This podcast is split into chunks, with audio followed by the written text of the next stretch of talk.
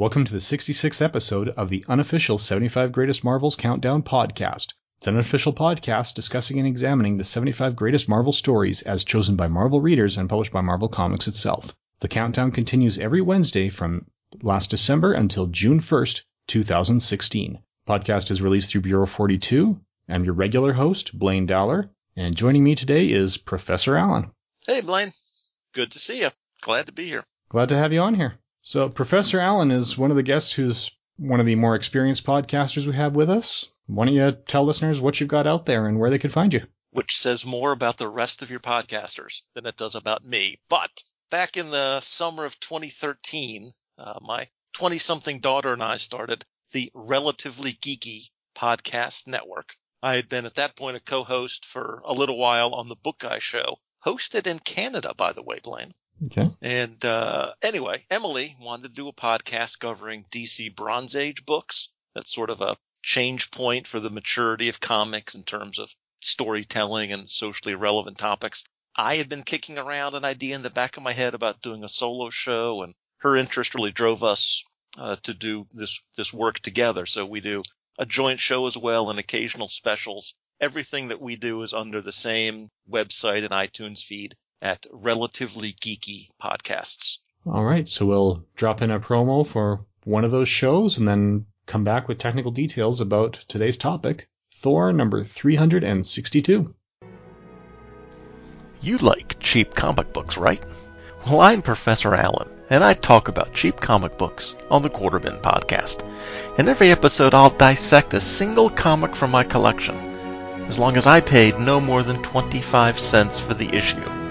Forget about $4 new comics that you can read in 4 minutes, or crossover events that can cost a hundred bucks to collect.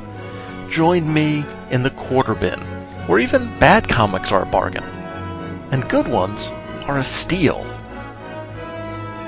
The Quarterbin Podcast is part of the Relatively Geeky Podcast Network.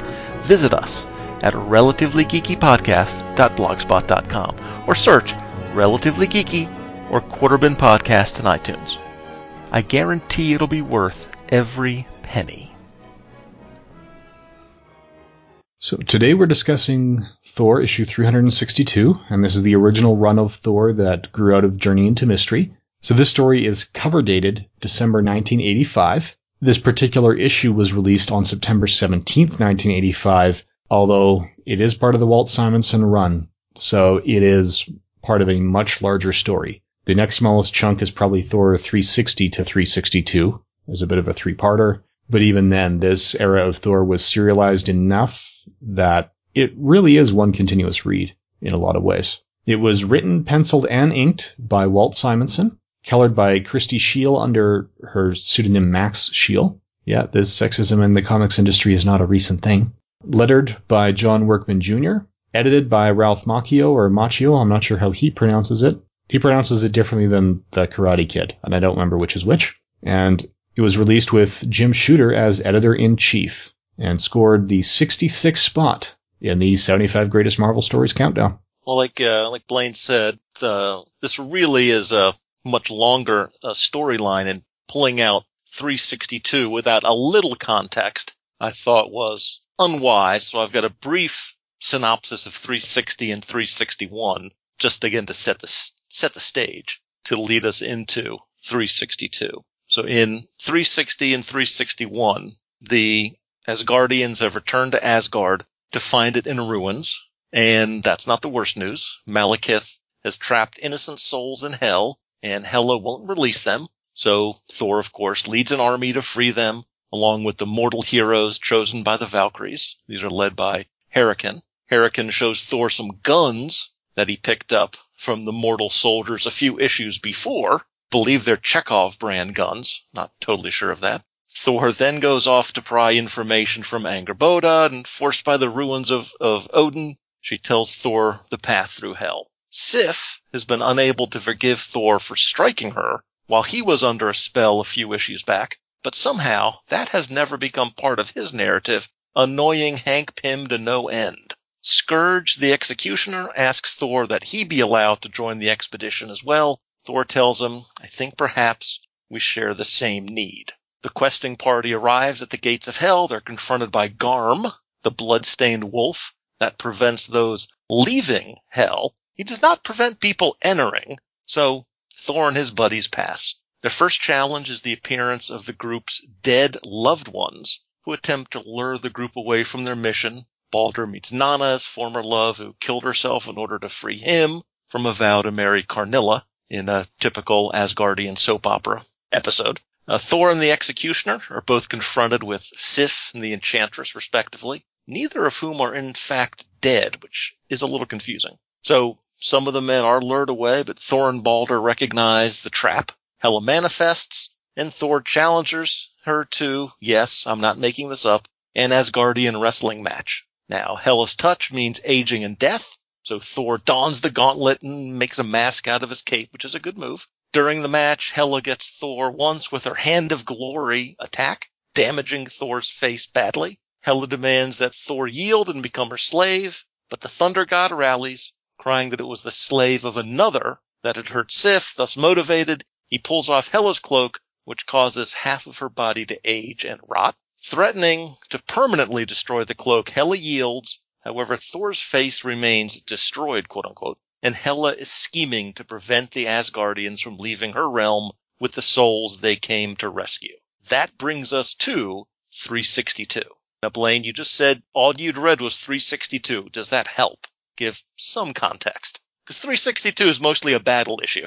It is. One of the things I noticed reading 362, which I read because I'm, I'm trying to simulate reading it just off the list Marvel published. So for cases like this where it is part of a bigger story, I'm probably going to be just reading what actually makes that list. This is an era where Jim Shooter was editor in chief, and one of his mandates is that every issue can be someone's first issue. So they do have enough exposition to explain some of what's going on. When they say, how is your face doing after your battle with Hela and the damage from her hand of glory? they explain some things. It would have been nice had they dropped in that these were souls of the innocent sooner, because as far as I could tell, this opens up with Thor and Balder leading an army, and it's the last page where you find out this, you know, all these people behind them, they're not soldiers in an army. That's why they've been sitting out the whole time.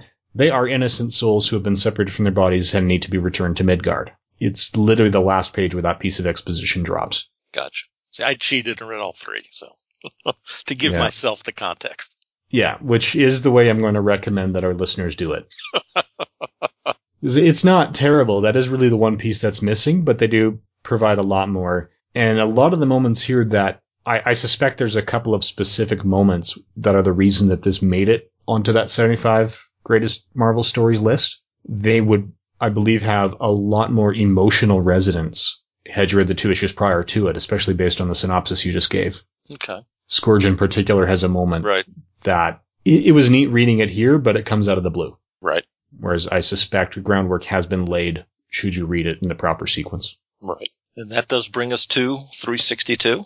And uh, we start with uh, Naglfar, the ship of the dead, readying to sail. The ship built from the fingernails of the dead, which is actually pretty cool is how Hela intends to ride to Asgard with an army of the dead to destroy the gods. Uh, she's promised Scourge a place of honor beside her during the coming battle. Enraged at being manipulated, Scourge destroys the ship with his blood axe, which is also a cool name. So Ragnarok has been delayed.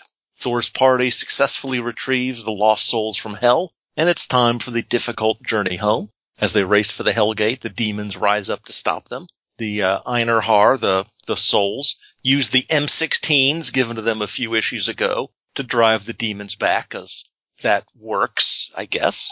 The foundations of the underworld shudder as Thor and the Einherjar collide with numberless hordes of Hela, and the impact sends tremors to the farthest corners of the realm.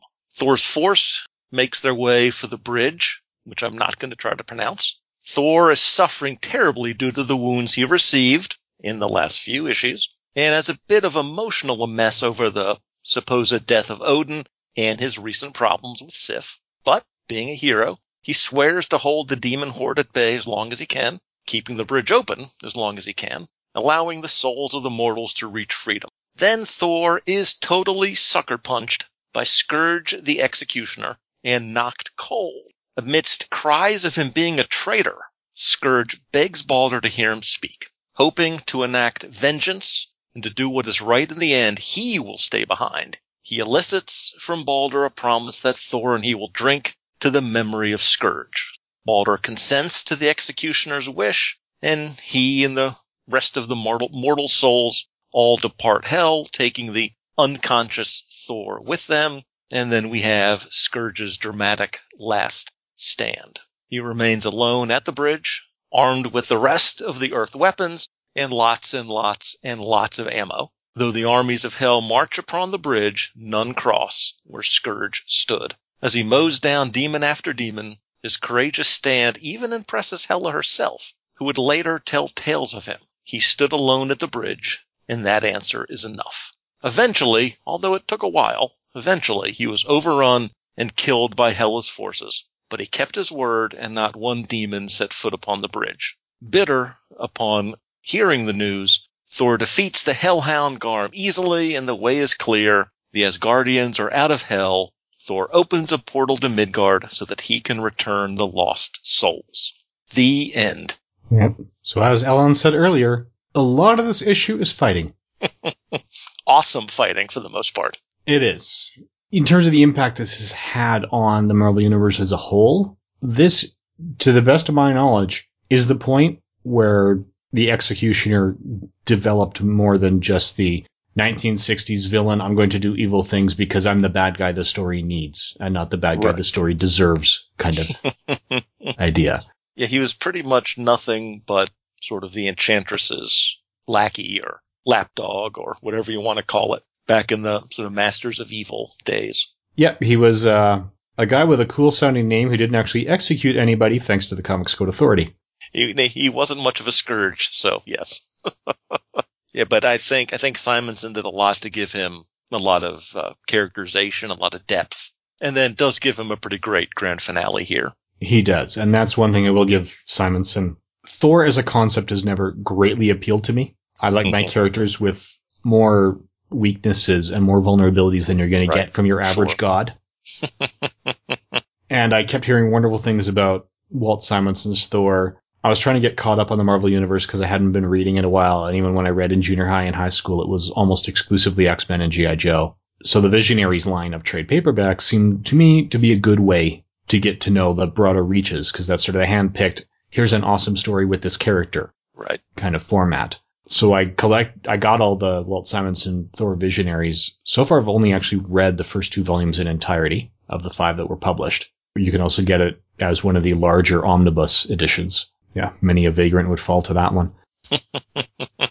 but it was interesting because I, I think Fox can learn a lot from the way Walt Simonson handled Thor when they're doing their Fantastic Four movies. It seems like Fox is looking at the elements that make the Fantastic Four literally fantastic, mm-hmm. and they're trying to strip them away and almost apologize for their existence and trying to make them more grounded and more grounded and more grounded. And part of the reason I was hesitant to get into Thor is because of all these trappings of you know, the godliness sure. and he wasn't sure. so much of a, a day-to-day hero. Whereas Walt Simonson's run has been very enjoyable for me. And he took the opposite approach. He said, no, these are the things that make Thor Thor. We don't need to right. apologize for that. We just need to embrace them and show people how awesome they can be. Right. Yeah, I, I, I, I far enjoy Thor, the Asgardian stories, you know, like this one, a purely Asgardian story, than trying to make Thor work on Earth. Mm-hmm. I think the Avengers movies and, and I think that the, the Marvel Cinematic Universe has done an okay job.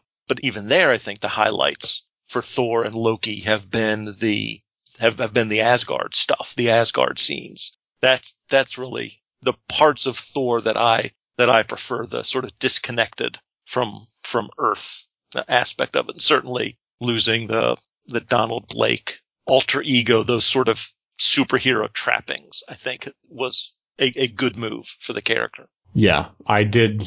Thor and Captain America were two movies that I enjoyed far more than I expected to because sure. of the way I connect with the characters on the comic book page, and that's part of it. Is again, they've just outright embraced it, and and they've found, I think, in Thor's case, plausible reasons for him to be on Earth.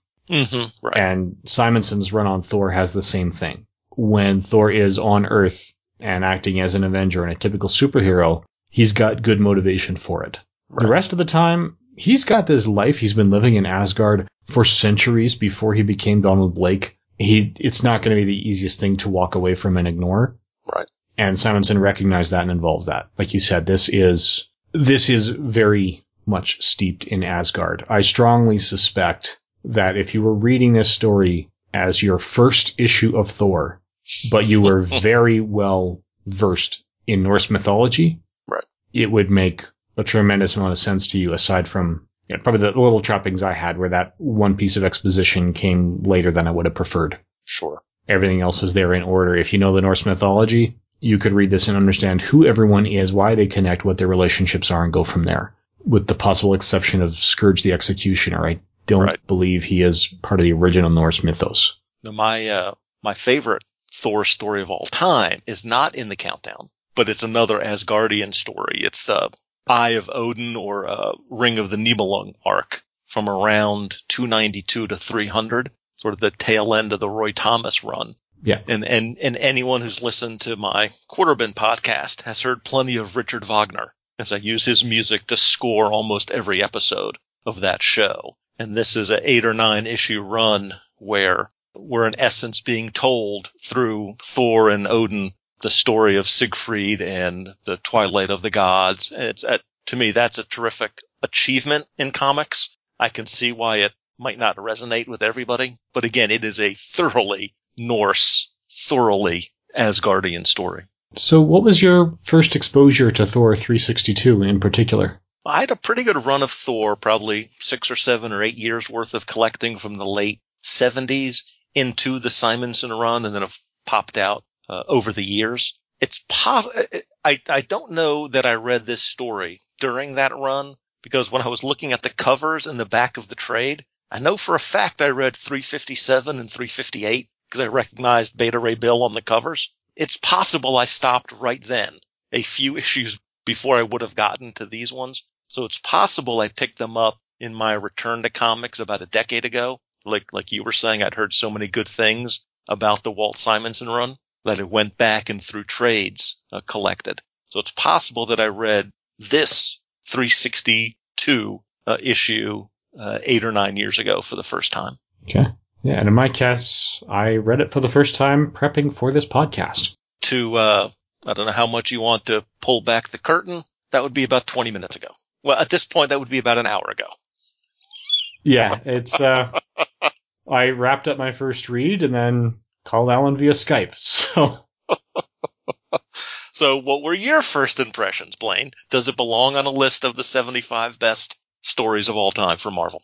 it's it does feel like a culmination, but I wouldn't have chosen this specifically. It is a good issue, but it doesn't stand alone. This would have been one of the ones where I might have voted for 360 to 362 or Right. just Simonson's Thor end of vote, right? Just take the whole bloody omnibus and stick it on there in one shot. It does feel a lot like the 1980s comics, particularly in the coloring. Yeah. I mean, Max or Christy Scheele, however you want to refer to her, she got a lot of work and she deserved it. One of the stylistic choices often made in the 80s as a combination of available technology and available time to get the things done and finished is not doing all the individual colors on every costume.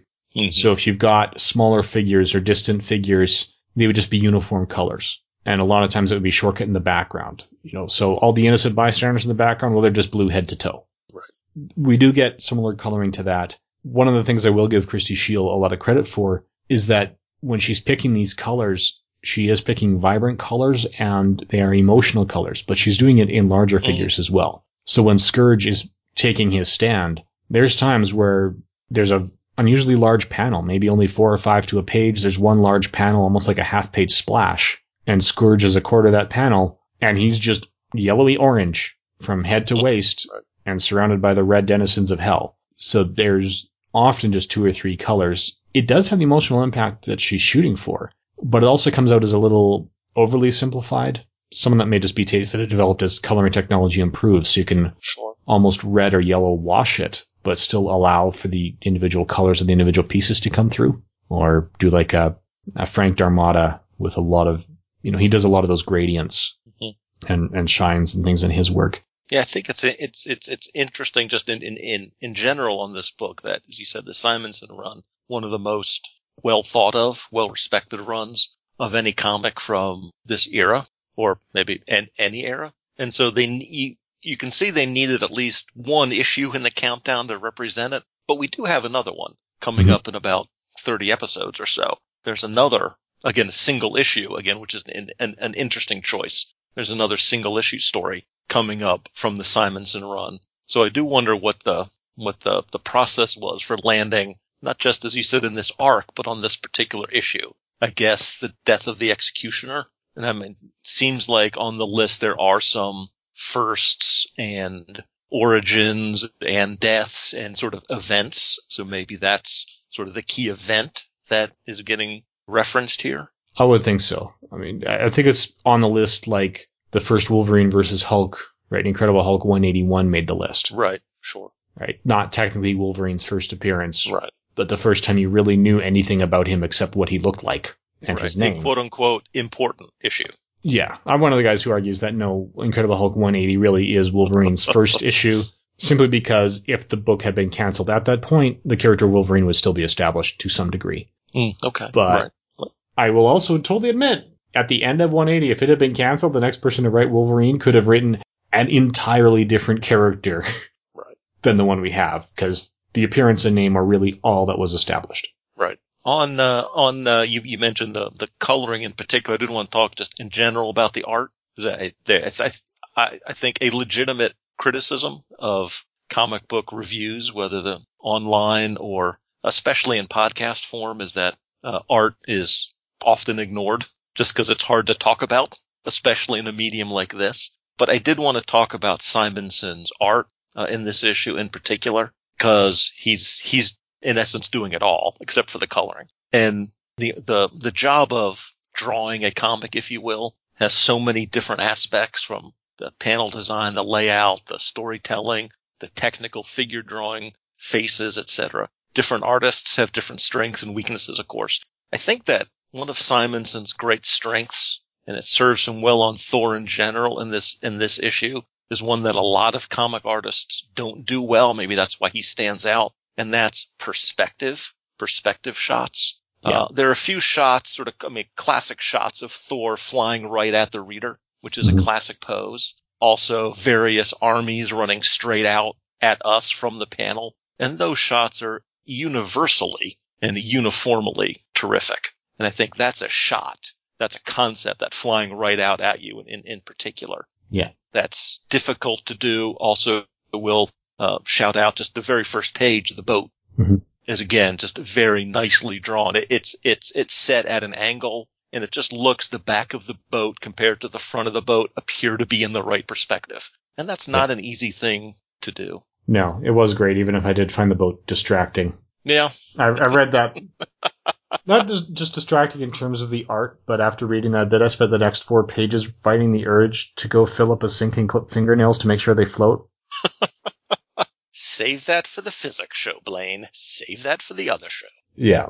in terms of the art also for comic book animals are notoriously horses specifically are notoriously difficult to draw which is one of the reasons uh, maybe it's uh maybe it's just an old wives tale but one of the reasons why uh, western comics are hard to produce is because horses are hard to draw there are a lot of horses in this book and they're pretty good uh, Thor's carriage, various, you know, Scourge is firing right at us a couple of times uh, with his weapons. So again, perspective, scale, some of those figure drawings, uh, uh, excellent, excellent work. It is. And like you said with the scale, when you're going into a large chamber, you look at the page and Mhm. feel like it's Right. a large chamber because of the, that perspective work. Part of what makes that perspective work is he can draw tiny little figures without omitting detail. So you can have a character that is, you know, six or seven millimeters tall or say quarter of an inch for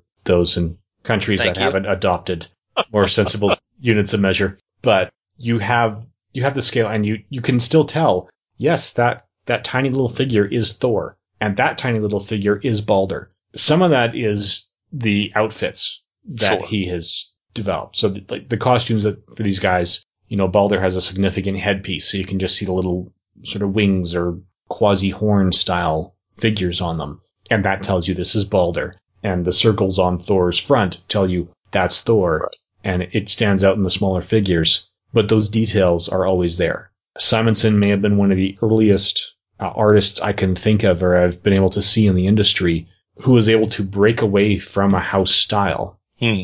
and still maintain it. So you can look at these characters. I've seen some people who break away from the house style and you pick up, you know, a first issue of Amazing Spider-Man that they're doing. And you, until I read the dialogue, I'm not sure of which of these guys is Peter Parker. Right. Right. Most of the time, that's not an issue. For the first few years, you know, we start with Steve Ditko, then we get John Romita Jr., and a lot of people there were going, well, how did Romita draw him? How did Ditko draw him? And, or how did Ross Andru draw him? And they're doing their version of Romita or their version of Andru. And it, it, it took a while for comic artists to be able to figure out how to break out of the house style and for comic publishers to recognize how to allow artists to break out of the house style and still draw it in such a way that you could pick up that issue and know exactly who this is. And that's a lot of what we have here. You can look at a page of Walt Simonson art, and he was one of the first artists where you didn't have to know much about art to recognize that's Walt Simonson. Right. Right. There's sometimes you can, if you give me a blow up of a character's face early in my comic reading, I couldn't have told you if that was Peter Right. Parker or that was John Romita Jr. in their Right. Spider-Man runs. I learned to distinguish them first because Ross Andru had very different panel layouts hmm than Romita Jr. did. And Simonson has distinctive layouts, but you don't need that. His figure work, he said he's, I think the first guy I could think of who walked that line where the characters are immediately recognizable and yet distinctly Walt Simonson's version of them. Yeah, I've I've and I've talked about this over on on on on my shows and and with uh with with Emily on on our show together that uh, for both of us we are both story first when it comes to comics, and not only are we story first, we are almost story only to to some extent, and it's really only recently that I've really tried to pay more attention to art and especially, I, I- think that I I actually think that criticism of online reviewers focusing only on story is is actually pretty accurate. It was certainly accurate for me. So I do try to go out of my way to mention the art, but I find myself lacking the experience or lacking the vocabulary uh, to properly describe it. Sometimes I think Simonson made it pretty easy here Yeah. in that there's some obvious things that he does really well. That and that helps. Yeah, I'm largely in the same boat. I actually got a copy of the Art of Comic Book Inking specifically to learn enough about inking to oh, comment on it in reviews Sure, sure. because I, I'm again, there are some writers whose work I will buy because so and so is writing it and it doesn't matter who's on the art. Right. But I've never bought a comic because of the art regardless of the writer. Right. I'm I'm I'm I'm in that same boat, and I Yeah. hear other comic book fans say the exact opposite, and I don't get it. I mean, it's it's it's it's it's a it's man. I understand it's a matter of taste and and preference and experience, but that is I mean that I I say that just to say how far on the other end of the spectrum uh, that I am. I mean, to me, Yeah. for the most part, art has to be somewhat almost extreme for me to notice it. I'm a big fan of Jack Kirby, partly because it's so different. I can recognize it. It is so out there. I Yeah. can recognize it. So, so there, and, and, and there are only a few that in, that to my inexperienced eye, you know, stand out from the crowd. Yeah, I'm, I'd agree. There's limited. I mean, for context, I got every number one of the new 52 when they launched in September Right. 2011. Right. The first issue of Batwoman is the only issue of Batwoman I bought. and even reading it, any page would look great hanging on a wall. Right. I will say J.H. Williams' art is that good. And I walked away from the title and never looked back. Right. But there were other books where uh, the art was distasteful. I didn't care because, hey, look at how good this writing is. Uh, again, I, I think sometimes when it comes to art, what I notice is difference. It's different. I thought Moritat and All Star Western or Cliff Chiang and Wonder Woman, they were different enough that I noticed it. I mean, to me, it's almost, it's, it's usually the negative. If I notice art, that's usually a bad sign for the comic because if I notice it, it's because perspective is wonky and animal looks like no animal I've ever seen or there are only three faces among all the characters, you know, those sort of basic standard comic Yeah. book uh, cliches that that if usually when I notice it, it's a bad thing. Uh, But those were Mhm. examples of me noticing it and it being a good thing. Yeah.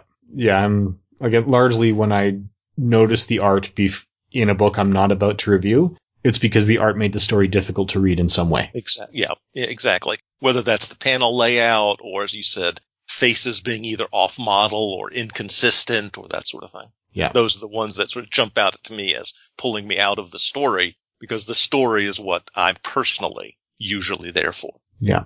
And, and, and I was going to say, and, and maybe that's one of the strengths of a Simonson or another one of my favorite creators, Mike Grell, is those times when you have one person in charge of all of that.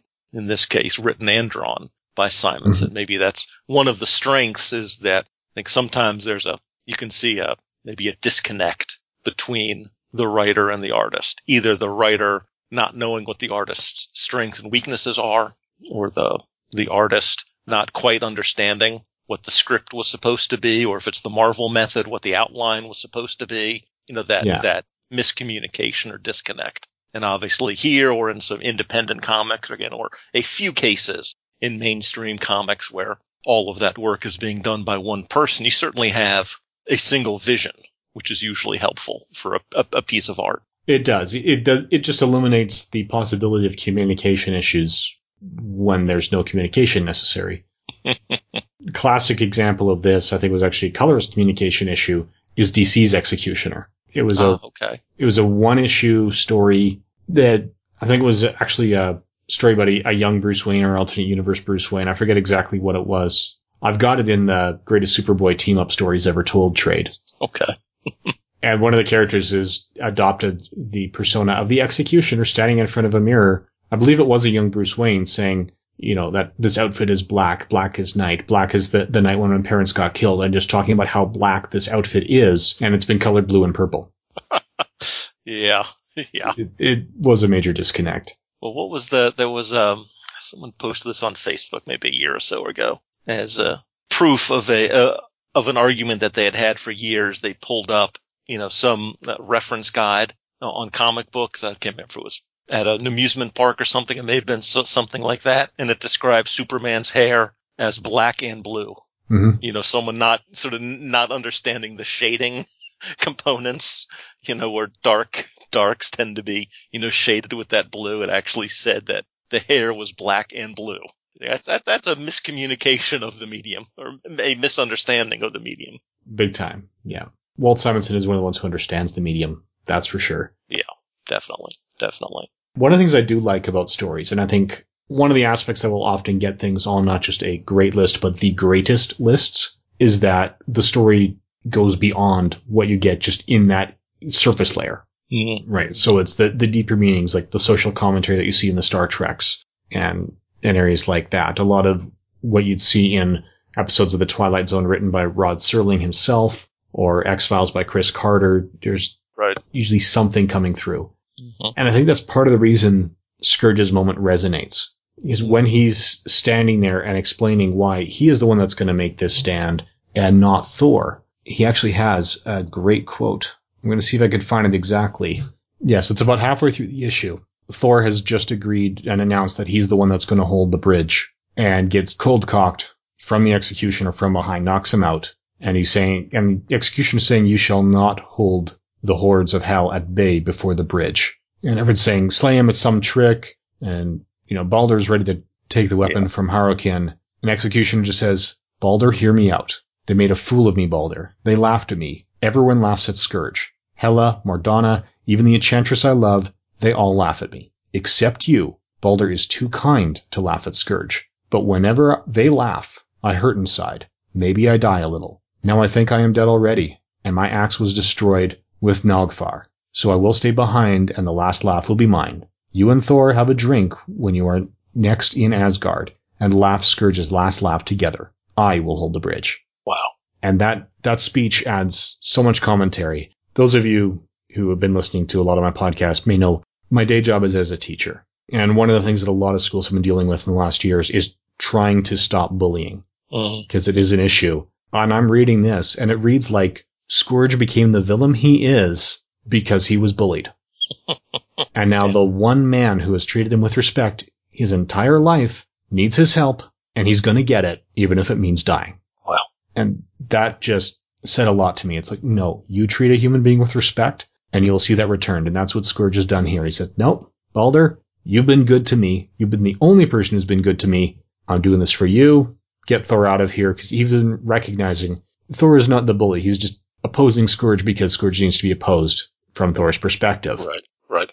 So he is making that stand as much for himself as for others, saying, Hey, here's a point where now I will get the respect of everyone who's been down on me my entire Right. life. Right. And he's willing to give his life to finally get that respect. Yeah. Mm. So I, I did like that moment where you could sit down and think, Hey, you know, be conscious of how you're treating other people. Right. You might think it's funny to rail on someone, but hey, 30 years from now, you may have created this executioner who will That's right. attack and attempt and fail to kill everyone except the woman he loves. Yeah. I mean, I think it's great that, as we said, you know, Simonson, you know, in, in essence, rehabilitates the executioner from, I mean, as he said, not only is he being made fun of in story, there's a sense that I think Simonson understands metatextual sort of level. And I think that that gets thrown around a bit too much sometimes, but Mhm. you know, the, the executioner, as, as we had said, never lived up to his name. You know, he Yeah. was a bit of a lackey, a bit of a lame villain, and was probably laughed at by readers and by, and by others as well. So I, I, I think Simonson, you know, doing this uh, rehabilitation on him uh, here, as it in in essence his his final moment, is a nice move on many levels.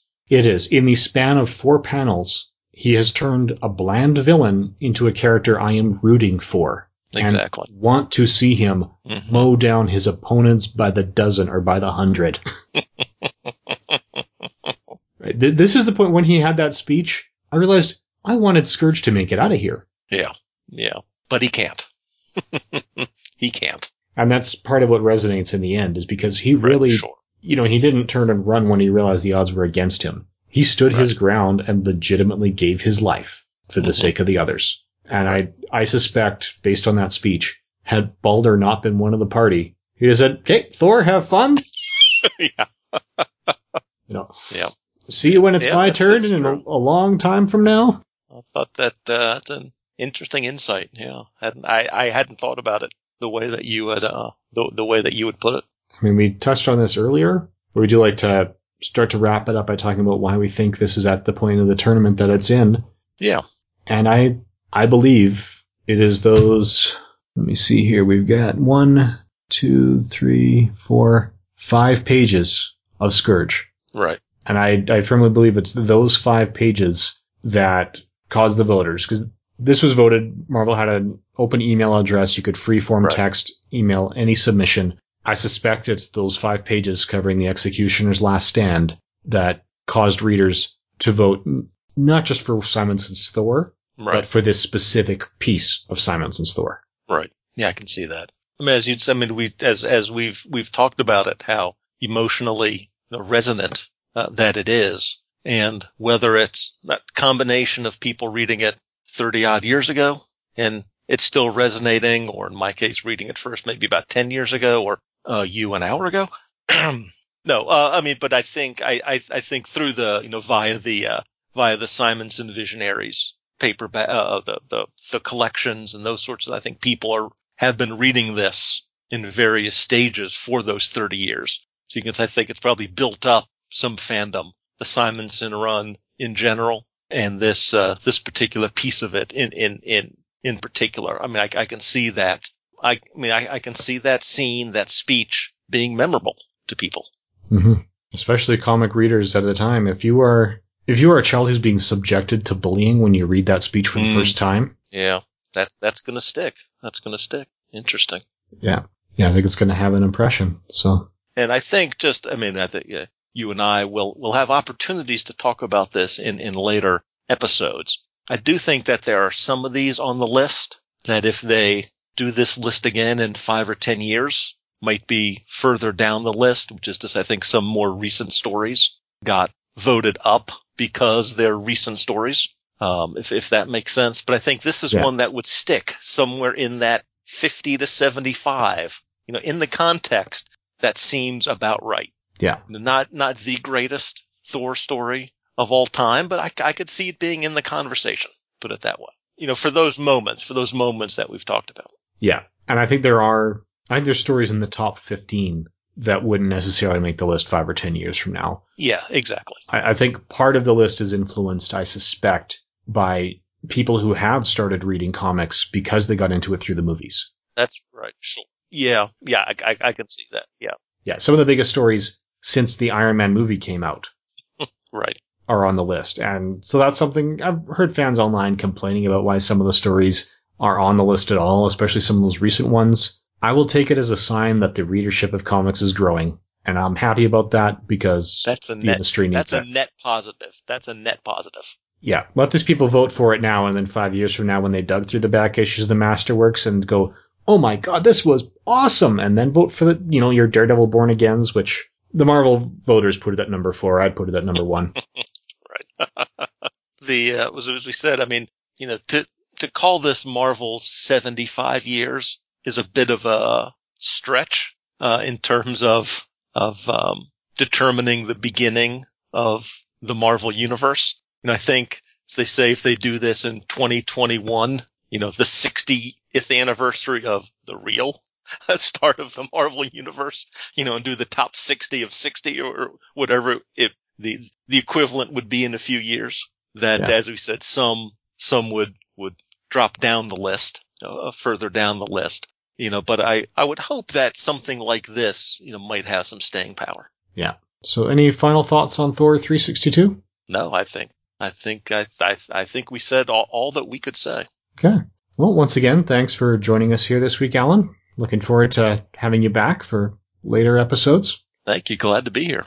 And uh, speaking of stories that make some people wonder why they made the list, join us again next week when we sit down and discuss Spider-Man: The Clone Saga. It is, of course, available in 175 different individual issues. It has also been collected in trade paperback form, and that's probably the easiest way to track it all down. So if you do it in the trade paperback form, there are five volumes of Amazing Spider-Man: The Clone Saga even though of those 175 issues, there's about 20 of them that are actually Amazing Spider-Man.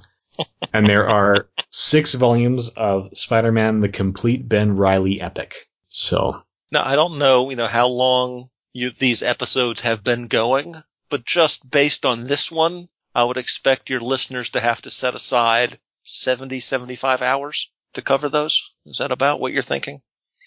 that's probably going to be the longest one because it's it is 175 issues that is going to take time. So yeah, go out and raid libraries if you want to and set aside enough time to read 175 issues.